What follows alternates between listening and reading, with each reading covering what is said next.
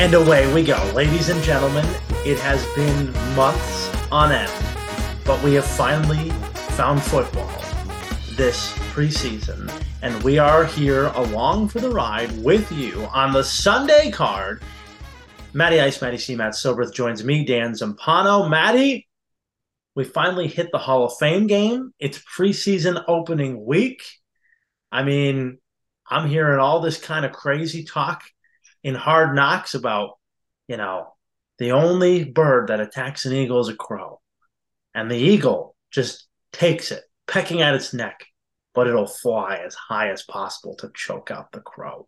Like all these crazy analogies inside Jets camp on hard knocks. They've already played a Hall of Fame game. I mean, it doesn't get much better than this. All I heard was if you ain't got no haters, you ain't popping. Uh, oh, so uh, Hard Knocks is back. Football is back. We've seen we've seen the ball on the field. It was Zach Wilson throwing said ball, um, but man, it feels good. It feels good that we are right around the corner. More training camp videos uh, huh. all over all over Twitter and Instagram. Uh, I know you love eating that up just as much as I do, and a lot of stuff in training camp coming out about these teams. The NFC West we're going to talk about. Yeah, oh. a lot of stuff. A lot of training camps talk about these teams the uh, specifically one team with one quarterback that you don't know whether he's actually really really good in camp or really really bad at camp. I'm looking at you, Trey Area. Like that's it's just ridiculous what's going on in San Francisco with the quarterback situation. But we'll get to that. Um, did you enjoy the first episode of Hard Knocks? I always enjoy Hard Knocks. I you know people always have gripes about it, and it's like it wasn't this, it wasn't that. It was just like it's Liev Schreiber as Aaron Rodgers' voice of God. I love it. He just kept going in because it's like Liev Schreiber is is the, the highlight of that show. It's just him narrating and, and and again, it's just more football. It's it's looks it's looks inside stuff that we don't get, uh, you know, in your typical week to week. Um, so yeah, I always love Hard Knocks. I will never knock it. Uh, this one in particular has is probably the most hyped one that we've seen because it was literally just a highlight reel of Aaron Rodgers dimes and no look passes for most of this episode.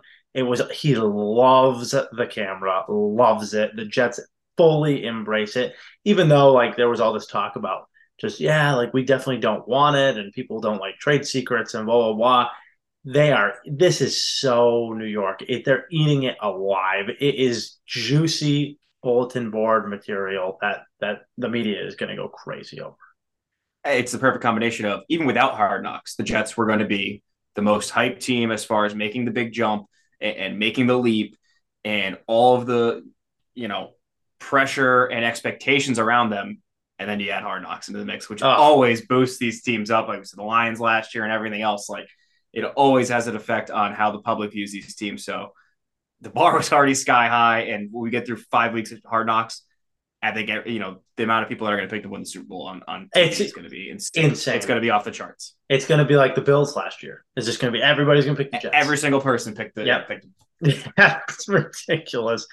All right, well that's really good. Uh, there's a couple of news camps. I mean, I'm sure you've seen some Twitter people. Kareem Hunt visiting uh, New Orleans, and then absolutely last second pulling the rug out and going to Indianapolis because they offered him more money at the last second. So now he's visiting there. We don't know if he's going to be signed by the end. Uh, by the time you hear this podcast, he might be in Indianapolis with Jonathan Taylor situation. The running back market continues to fluctuate. Still no Dalvin Cook news. Still no Zeke Elliott news.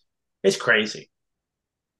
Yeah, I mean, you have um, Jonathan Taylor, Josh Jacobs, still kind of like. Uh, do we know if Josh Jacobs is going to hold out into the season? Um, you know, Saquon, we've got a little clarity on, but the running back drama just never stops, never stops this offseason. No, it's crazy. It's it's a train that keeps on going. We'll see. A lot of guys I feel like are going to sign two or three, maybe even one week before the regular season begins. But we'll find out here preseason week coming up. Pats and Texans on Thursday night with a couple other teams playing as well. Uh, let's do the NFC West, the final positional rankings. My, how, how it has gone by so quickly this summer, this summer in particular.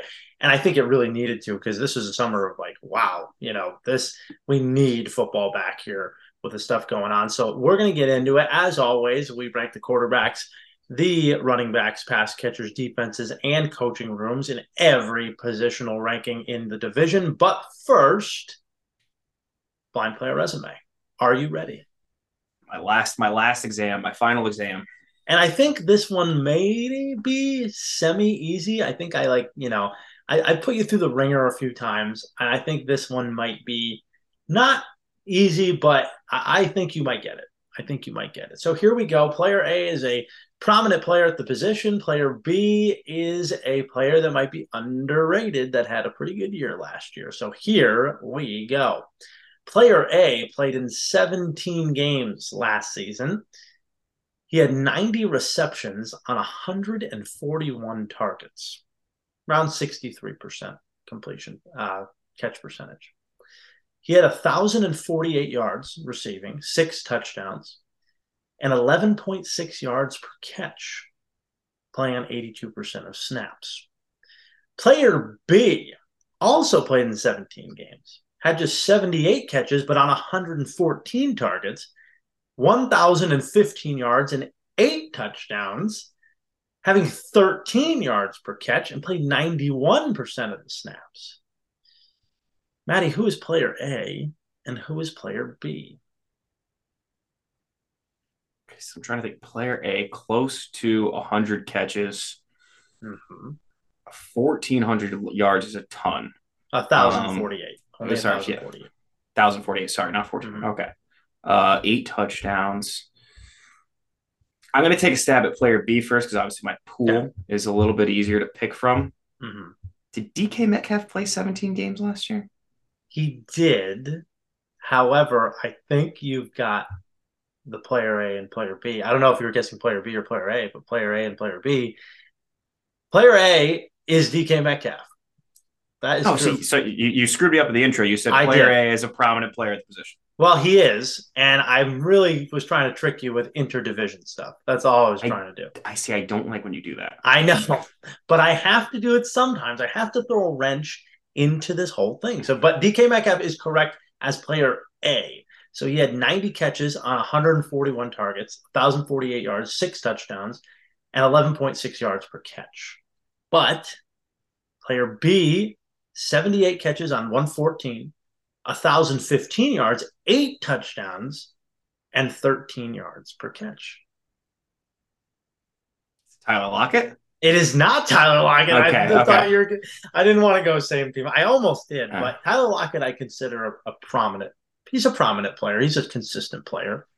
Um, I would. Ha- I have. I have one stab here, and if it's not it, it, Brandon Aiyuk. That is correct. It is Brandon Aiyuk. That is, which I was kind of surprised. I did not realize that Brandon Aiyuk not a ton of catches, but a good, really good uh, catch percentage. He had a thousand yards. He had eight touchdowns. And it also told me it was like DK Metcalf. I mean, what were they doing? With just not using him as a deep ball threat at all last year. He had less less yards per catches than Juju Smith Schuster and Jakobi Meyers. Not great. And I would say six touchdowns has to be the fewest he's had in his career. I mean, he's just been a touchdown maker his whole his whole career.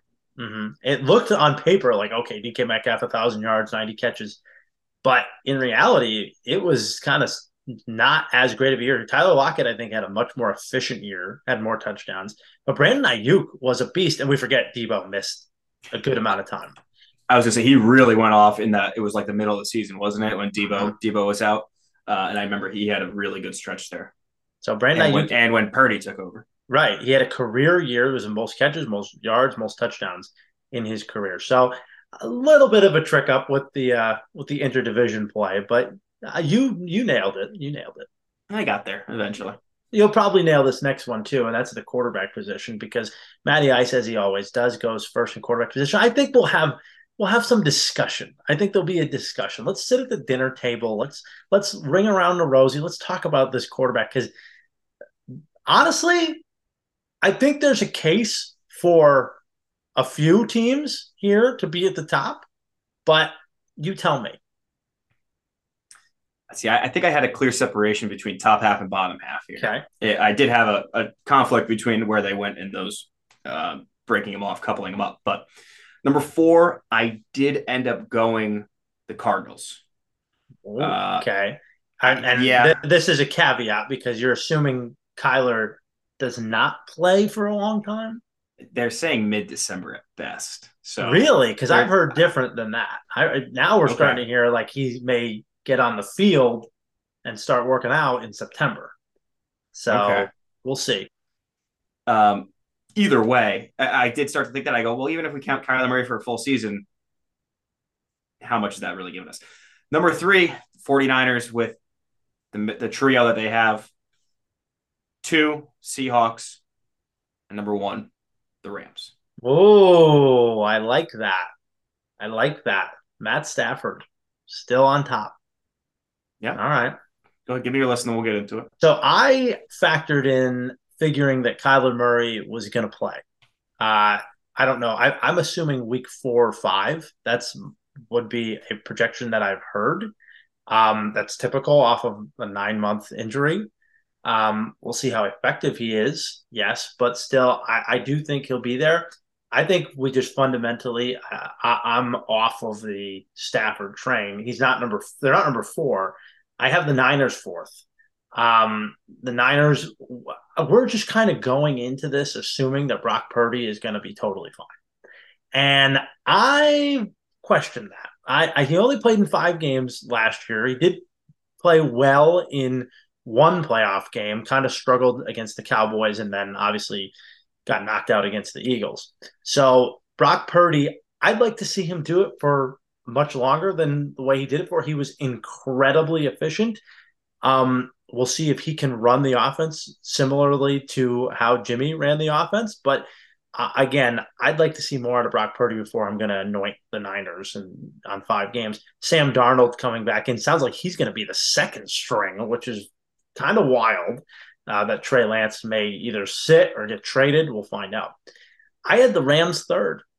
I, I had Stafford, and I know that's disrespectful. I think you're. I think you're going to think that's disrespectful, but I, I, look at Matt Stafford. He's been a good quarterback for a long time. He had 2021 mostly, I mean, 41 touchdowns.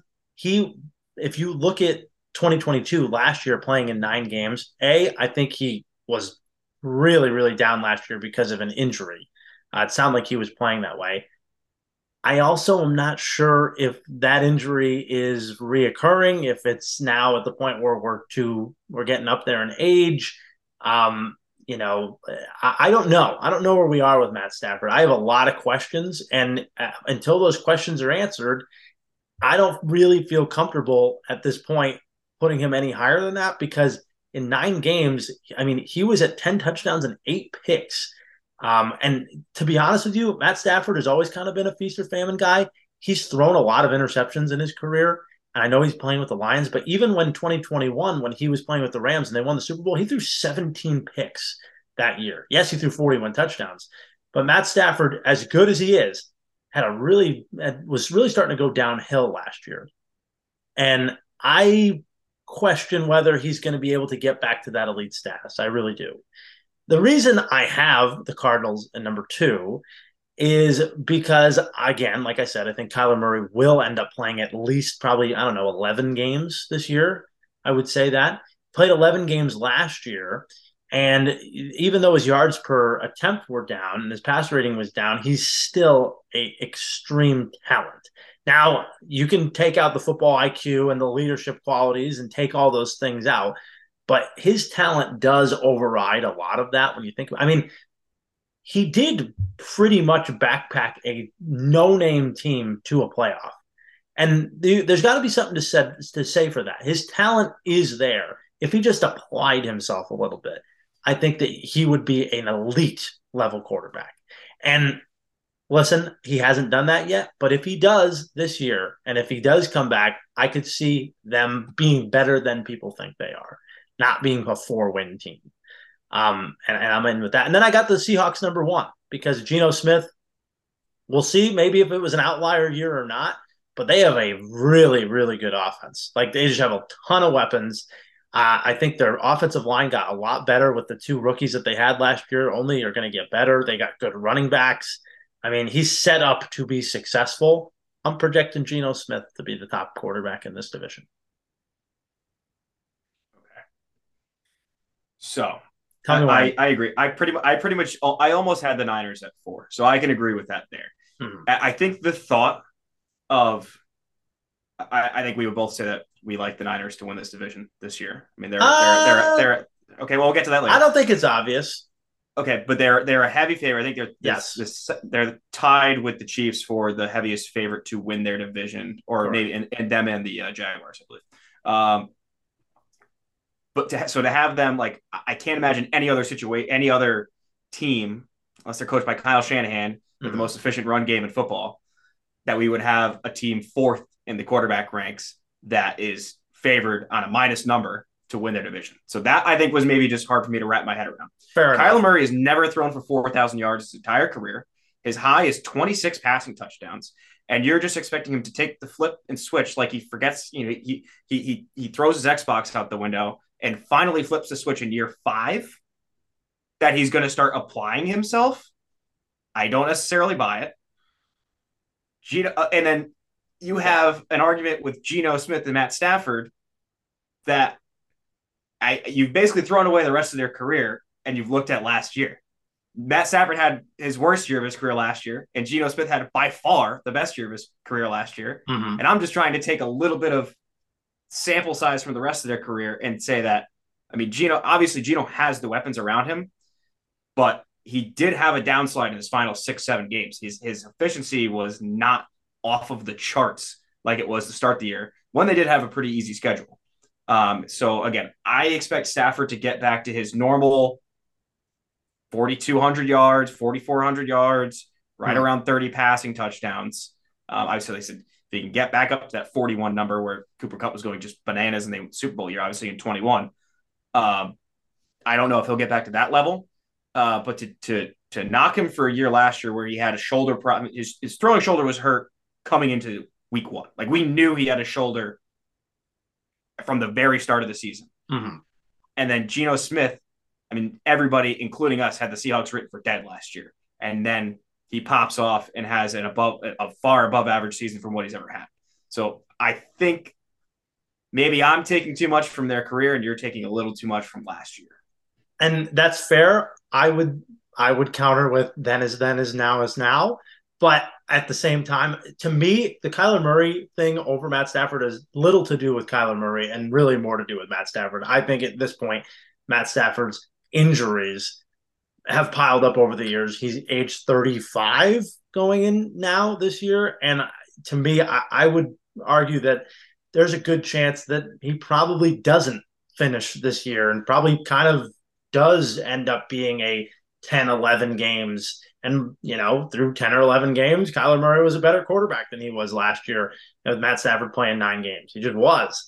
Um, you know, the, the stats are out there to prove that. But Geno Smith, you could say, yes, it was an outlier year, but Geno Smith also has the least amount of tread outside of Brock Purdy of any of these quarterbacks. It's not like he's, you know, uh, gotten beaten up for years or had to deal with injuries or anything like that. The guy hasn't started and he's pretty much there's no reason for him to really backslide. I know, especially because I can't wait when we get to the pass catchers. Like I, I pass catchers was hard. It's it's a serious unit the Seahawks have. We'll say yeah. that it, yeah. it is a very serious unit, um, and as, as well as adding another running back to the group. So I don't know. I think I think the reason for him to backslide is just the fact that his name's Geno Smith, and we've just seen it. and maybe just, that's you know, it's just the name that rings rings through the halls maybe that's enough. But Brock Purdy, to me, I agree with you. I think that there's a lot of reason. I want to see him play against. They get Pittsburgh week one. They have to play Dallas. They have to play some. Re- he struggled against some of the better defenses. He really he did. Yeah. Um. Not that he was terrible, but you know, and he doesn't really turn the ball over that much. But I want to see him do it on a full game basis. So I agree with you. Let's go with running backs. This one was pretty straightforward. I think it's pretty much you know pick your poison at the bottom. The other ones is like, yeah, these are really good you know backfields. Uh, for me, I went the Rams fourth with Cam Akers and uh, you know and company. Pretty much Cam Akers at this point, kind of leading that. I'm I'm not really seeing too much competition. You could maybe see some from a Kyren Williams or something like that. Arizona, I went with at number three. I think that James Conner is slowly but surely, you know, he hasn't been healthy, but he's he's getting to be a pretty good pass catching back. And it sounds like in camp they're trying to use him like that. So I went with James Conner and Company at number three. Seattle at number two. Um, Kenneth Walker had an unbelievable rookie year. They bring in Zach Charbonnet, who seems to be a rookie that they really want to get involved in the offense as well. But it just starts and ends with Christian McCaffrey in this spot. He had Christian McCaffrey at number one, really for you know, uh, obviously you're looking at that from a fantasy point of view, but still, I think really as a player point of view, Christian McCaffrey might might be the best running back in football and probably is. Uh, adding Elijah Mitchell there, although I will say there was one knock that Christian McCaffrey's numbers definitely tanked off when Elijah Mitchell was in the game. However, you add the combination of the both of them, plus they play fullback. They got the best fullback in the league. Guy's getting like 25 catches a year, Kyle Juszczyk, and, and he's blocking like a fiend. So I, will always include a Kyle Juszczyk backfield, no matter who it is at the top of the division. He's a part of the running back too, just like the rest of them. Uh, oh, running yeah. back, just like the rest of them. Um, so I, I almost the same. Um, I, I, swapped again, like you said at the bottom. I just swapped the Cardinals. I had them last, hmm. mainly because again, I, James Conner James Conner, I think, had the year he had last year out of necessity. You know what I mean? Out, out of out of nobody else was going to get it done for the Cardinals down the stretch. Uh, it, it, so I think that they just they fed him a ton of work. He's he's 28 now, so I don't know if he, he maybe starts to take a downturn. So that and, and uh, an honorable mention, they I think are in competition for um, the Houston Texans hilarious running back room of the year. Yeah, we could just go through some of the other names on here. Keaontay Ingram, second year back at a USC.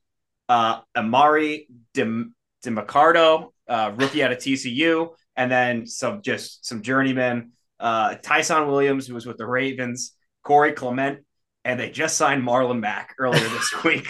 so I mean, just I mean, so many guys in that room, so many hilarious names, and, and the mix of journeymen. Um, Cam Akers, I mean, Cam Akers, when he came back last year and healthy, he had 100 yards in his final three games of the year last year. Mm-hmm. Uh, Cam Akers, and he was, you know, anybody who talk about fantasy football, he was a, he was a league winner. If you ended up picking him up and had him in the playoff run, he was an absolute beast down the stretch of those last three or four games. Uh, number two, Seahawks. I love the the the Ken Walker the third, and then Zach Charbonnet. Really, uh, two different kind of players that are going to complement each other really net, really well. And then, like I said, 49ers, you've got the best running back in the league, and Christian McCaffrey, along with a bunch of other solid names in there pretty straightforward. I'm not going to fault you for putting the Rams for putting Akers ahead of Conner. I mean, both of those guys are really going to dominate their backfields, and you know we'll see. Akers is a younger player, probably more explosive. They both got to stay healthy, so no fault there for for taking either Split, one. Splitting hairs, literally. Split, splitting the, hairs, the smallest of hairs. Yeah, that, the hairs uh, like down down yonder. That's not not great hairs. Um, pass catchers. Let's go to pass catchers. Blowing through it here. Excuse me. Pass catchers was a little difficult, um, mainly because we have a lot of elite players. Like I, I don't know if elite's the right word, but the most elite player in this division at receiver is probably on a team where there's not a lot of talent around him. He's really backpacking the whole receiving room. And obviously, we're talking about Cooper Kupp. So without further ado, I obviously am going the Cardinals number four. I think that's to be not really explained. Uh, I put the Rams three. Uh, I had Cooper Kupp there, but I, I, you know, Van Jefferson's a nice player, and Ben Skowronek's been around.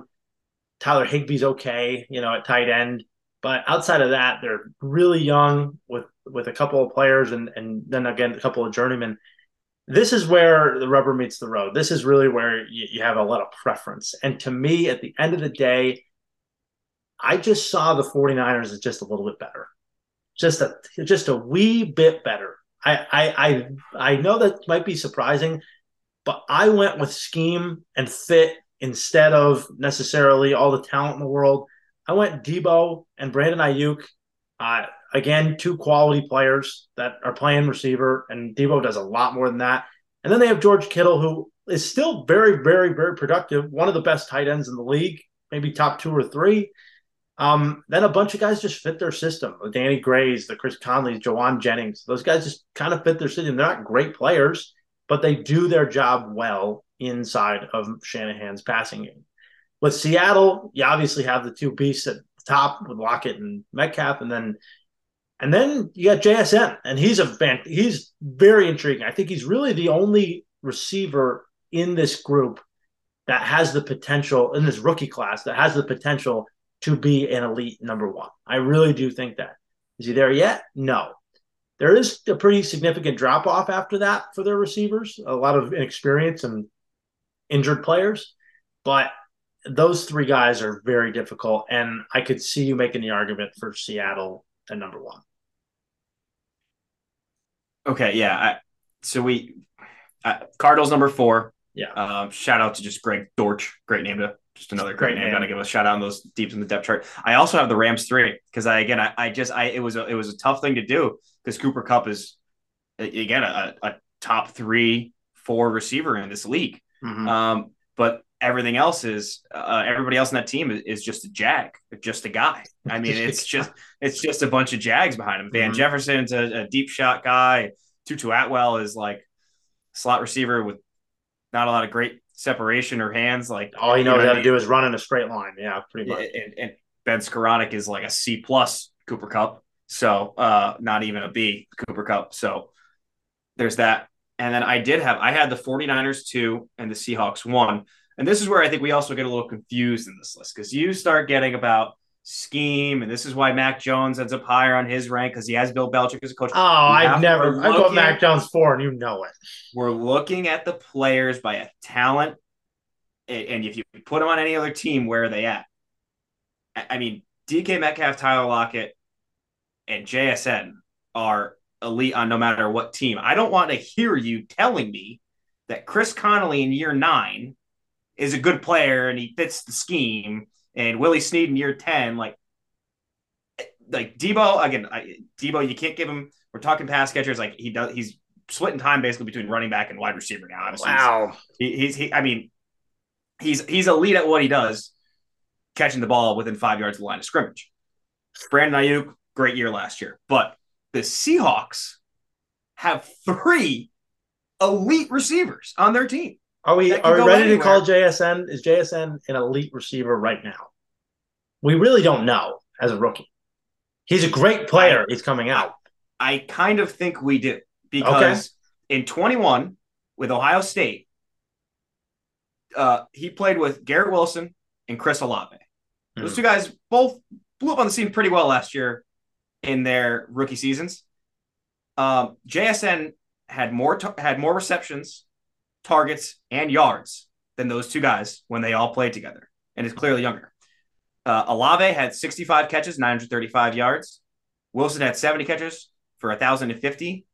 Jackson Smith-Njigba had 95 receptions and 1,600 yards in that year, playing with those two other very elite receivers that are already considered, I would say, elite now. Would you not say Chris Olave and Garrett Wilson are better than average? They're uh, definitely uh, better than average. Better than average, uh, or, or I would say top twenty wide receivers. Twenty. They also they also dominate. They also dominate because if you look at the receivers around them, you know, there's not a lot of targets to really go around in New York and New Orleans.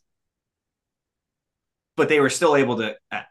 Uh, they've JS, JSN is gonna. Blow, I I can't. I hope he does with him. I, I think he is he is so good. And again, if Geno doesn't regress uh, and he's able to keep up his efficiency, I mean, the Seahawks could have a top five passing offense this year, which is just crazy to say from where they were at last year. And I'm hoping I'm not buying in on the hype too much. And that maybe again, last year was the outlier.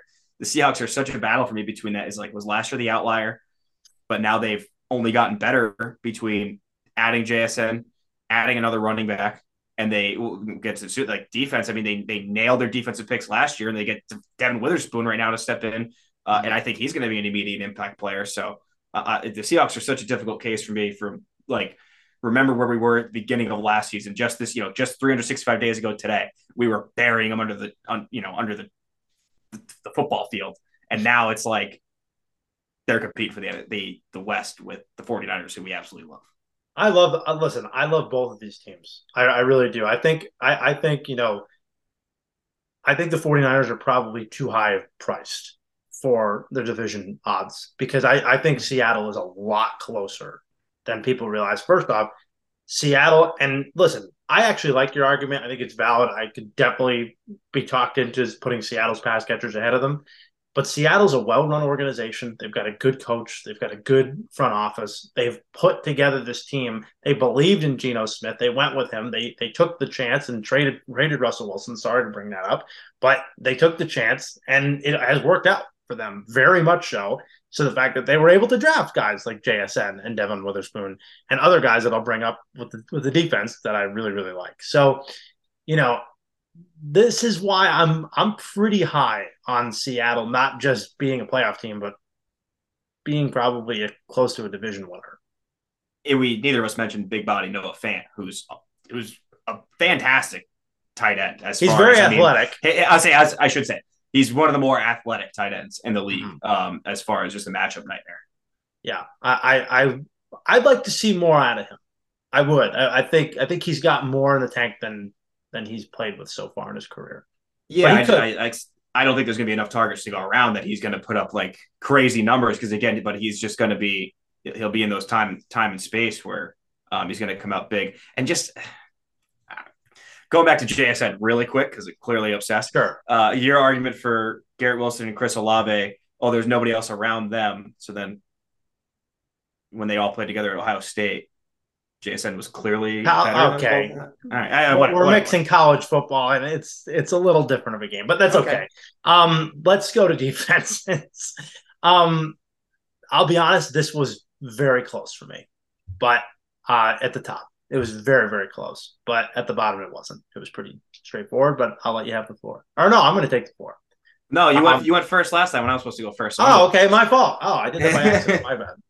Uh, yeah, four Cardinals. Cardinals have so I mean they they they've got nobody at the cornerback position. Their safeties. You could say their safeties are safeties are good. Okay, you got you got you got Budda Baker and then Isaiah Simmons, you count him in linebacker and safety. He's just that hybrid player that I don't know what we don't, we don't really know what to do with him. Yeah. Uh, the corners allowed a, a, just a extremely high success rate against the pass. They were dead last in the league. They allowed nearly they were 69.8% completion percentage against them last year, nearly 70%.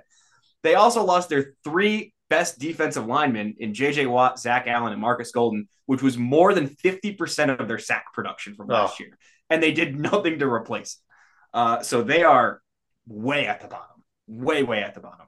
The Rams are third with maybe the second worst secondary in the league. I mean, they they also added yeah had an extremely poor year last year. Their PFF's lowest graded unit uh, for secondary unit coming into this season.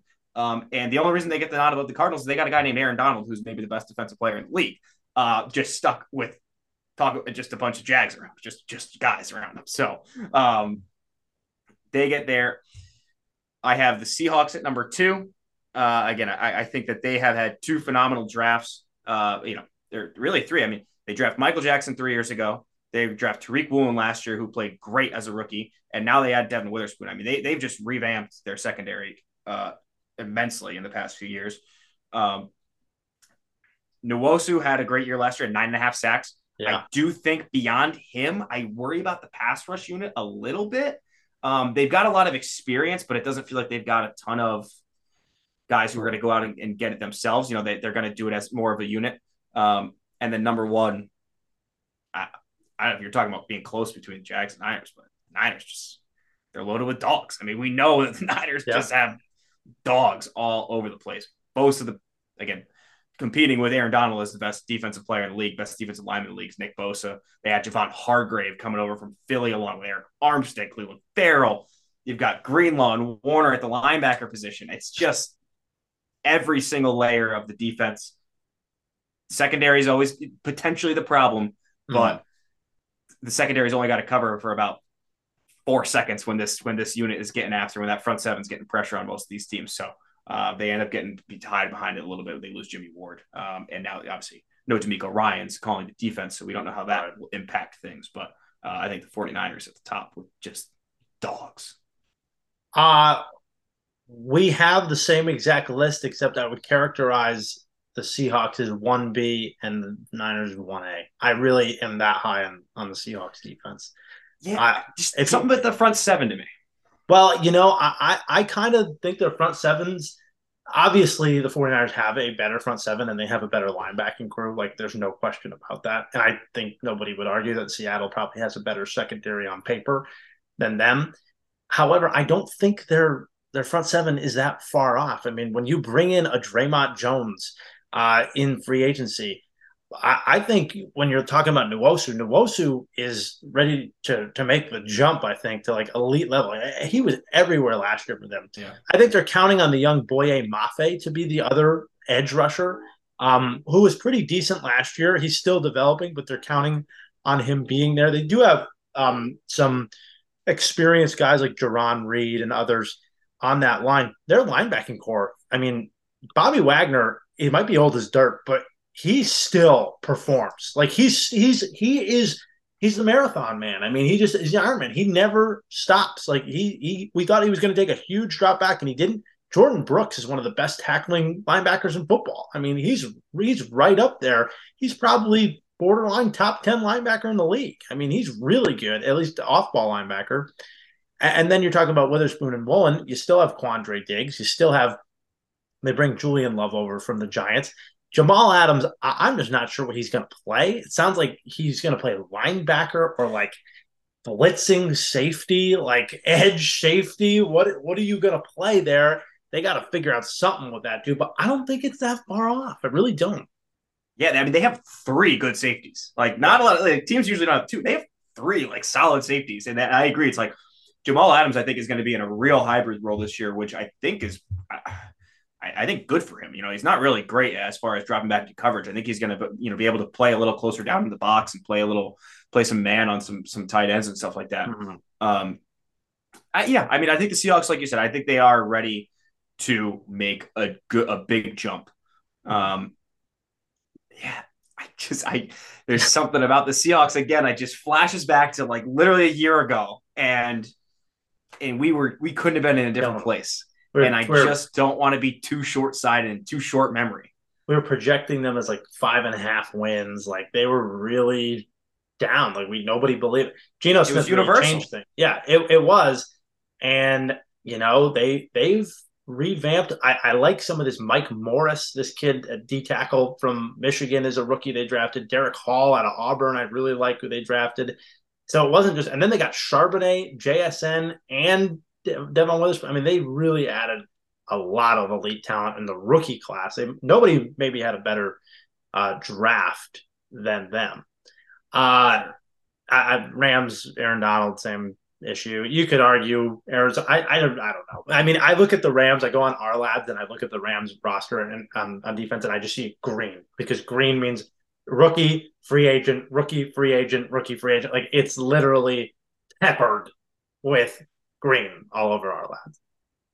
I mean, this is when, for the past three years, when we've all going, how are the Rams managing this? How they just don't they're they're signing every they're paying everybody big money. They just don't have draft picks. What are they gonna do?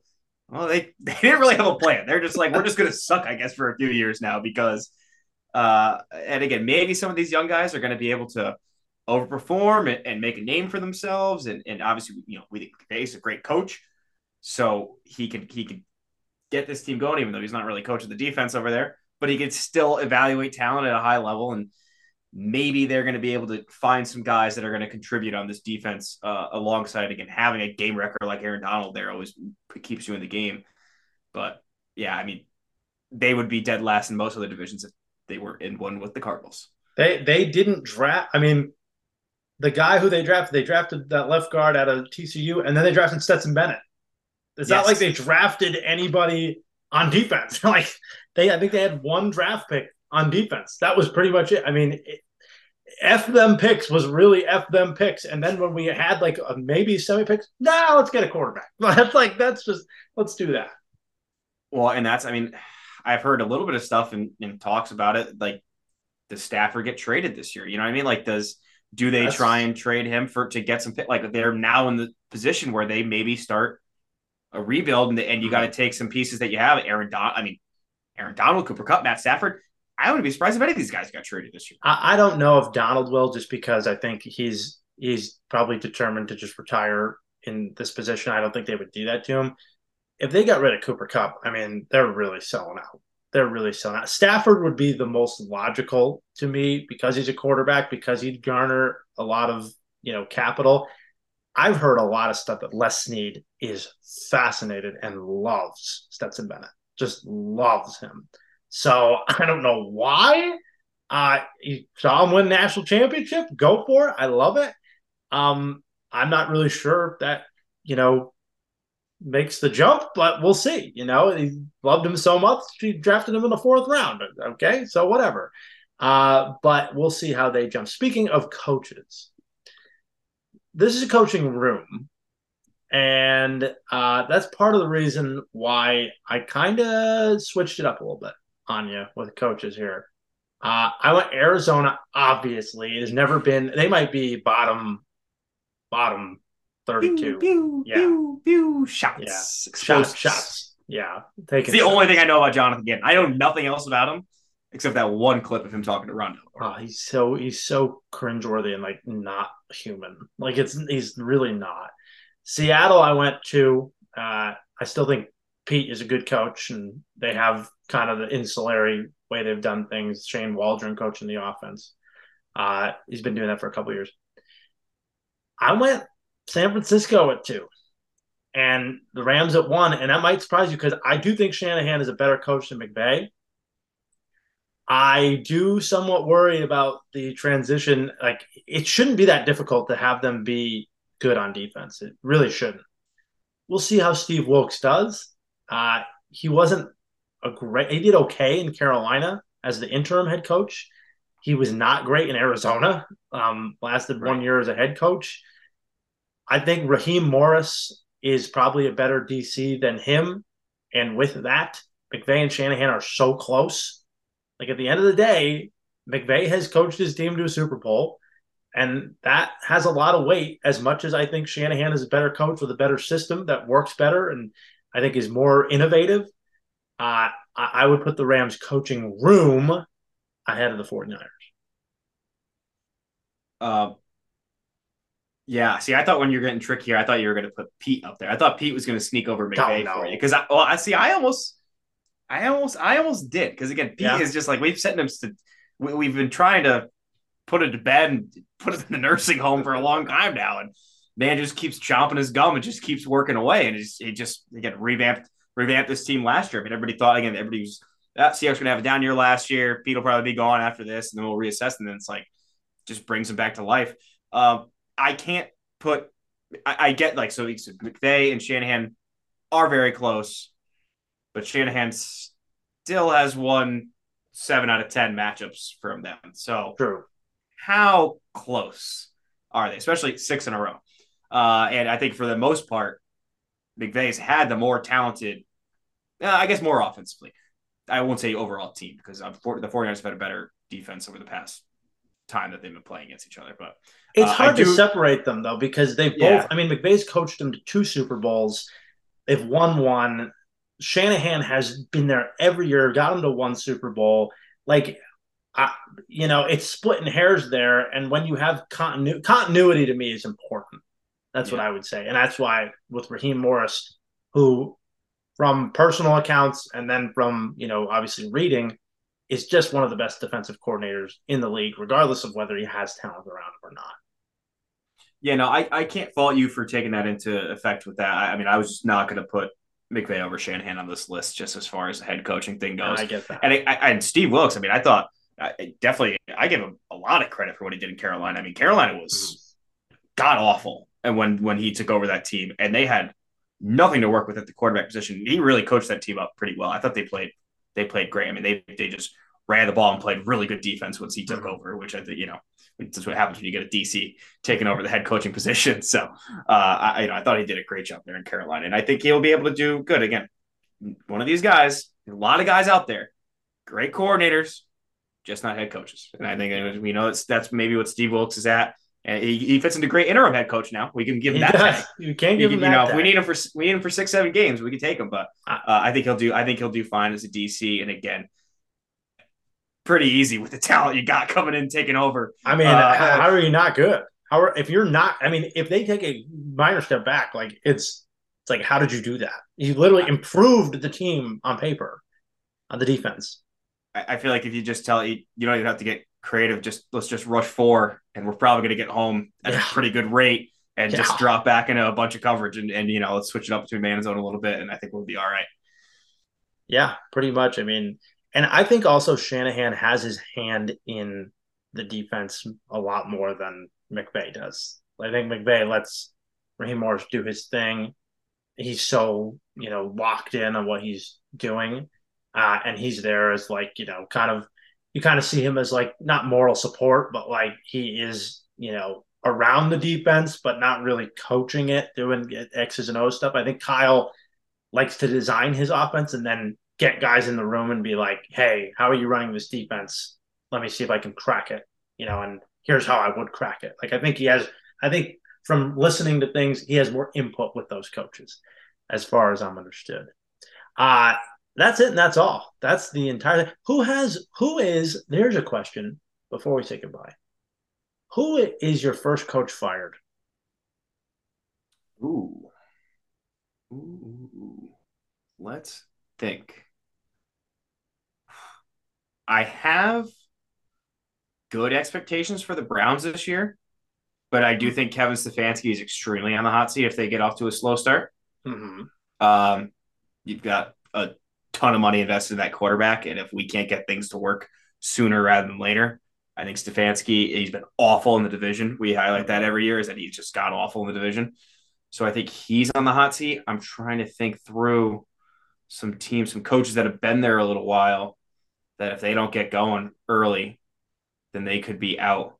Um, it might be an um, easy one here just because of the regime change. I mean, if the if the commanders are really tanking, yeah, you know, just be like, okay, we're just restarting new ownership, like that's it. Yeah, no, I think that one would make a ton of sense. Um, and then you got like you've already like, um, and not not to mention that they just brought in the enemy. It's like this Bieniemy is like so poised to be out. a head coach. Yeah, they're saying the offense. There's been a lot of players complaining uh, about the system and, and, just not liking working with him. But they also got Jack Del Rio, who's got head coaching experience. Well, there, so the there's an interim so I, head coach for it. I think I think that's your interim. So I I, I agree with you there. Um, yeah, I would say that's probably uh, so many other guys are are too new um, or, or have too young a quarterbacks that you can't really fire the coach too early. Can I throw one out there just to just to see if it piques your interest? Um, if this team really underperforms, the whole narrative around this team is that they have a ton of talent. They should be better on defense. They should have a good O line, a great quarterback. Yet their coach isn't very good. Brandon Staley. There you go. There you go. Also with quarterback uh, uh, OC in waiting to be a head coach for many years, Kellen Moore. Why did I bring that up? Why did I bring that up? I'd set my own trap. Uh, no, I agree with you. I think Rivera. I think Brandon Staley. Maybe McDaniel's if if the Raiders because you never know with them what they do. Oh yeah, he's prime. He's actually prime to be. Oh no, no. I I think I don't think he. I think he makes the season. I don't know if he makes the off season, but again, he's. I mean, as a Broncos fan, I can relate too. It's just like that division. Let him draft a guy. Just, just, just let him draft one guy. You know, like that would be my argument. Let him. He got to, he got to bring Jimmy G, and it's like basically the same. Like he just got this guy that he wanted from back in the day. He's just got a little, bit, guy. a little more salt and pepper now. That's so funny. That's so funny. Jimmy will never have a gray hair on his head. Mark my he'll he'll be doing just for men. No, I've seen him. He's a little. He's, he's a little. He's a little turning over, but you know, it's like you know, the ladies always say a little salt and pepper just makes him more hand. It's just like fine wine. I mean, he's just getting even better looking by the day. He's like uh he's like Stanley Tucci searching for Italy. Like that's that's what he is. He could host that show, Stanley. It's oh, it's like one of my guilty pleasure shows right now. I love it. Uh imagine Jimmy with him walking around Rome. Oh, they'd be they'd be dancing in the streets. It'd be great. uh that's it, ladies and gentlemen. That's it for our positional rankings. Next week, we take the whole league we put it in a pot, and we say, who is the best of these positional rankings in the entire league? So that should be a lot of fun. Last year we were pretty on point with that. We had a lot of similarities. Mm. See if that's the same way around the bend.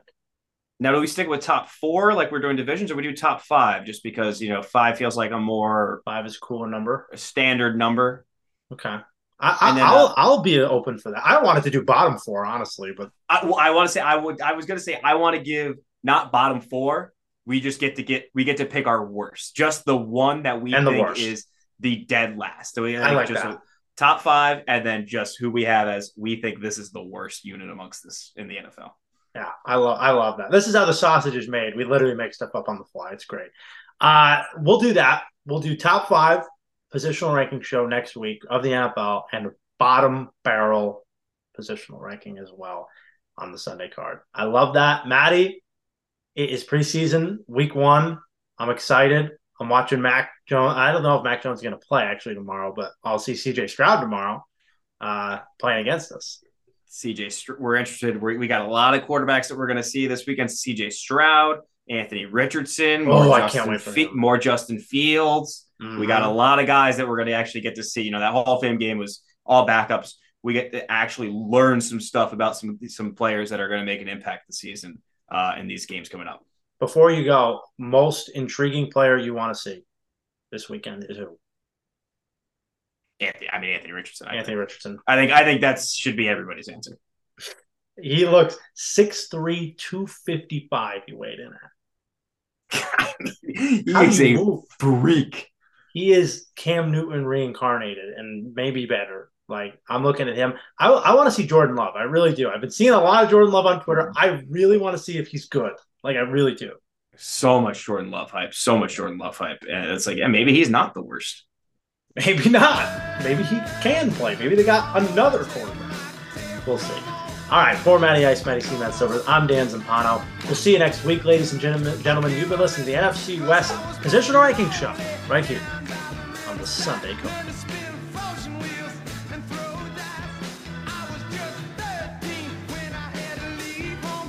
The Sunday Card Podcast is co hosted and directed by Dan Zampano, co hosted by Matt Silbreth, and produced by Lou Perricone. You can listen to The Sunday Card on Spotify, Apple Podcast, Google Podcast, or wherever you get your podcasts. Also, listen to us on Sports Country Radio at sportscountry.net at 11 a.m., 3 p.m., and 5 p.m. on Saturdays, and again at 11:30 a.m. on Sundays. Follow us on Twitter for all of our picks throughout the regular season at the Sunday Card. And remember, if you have a gambling problem, call 1 800 Gambler. That's 1 800 Gambler.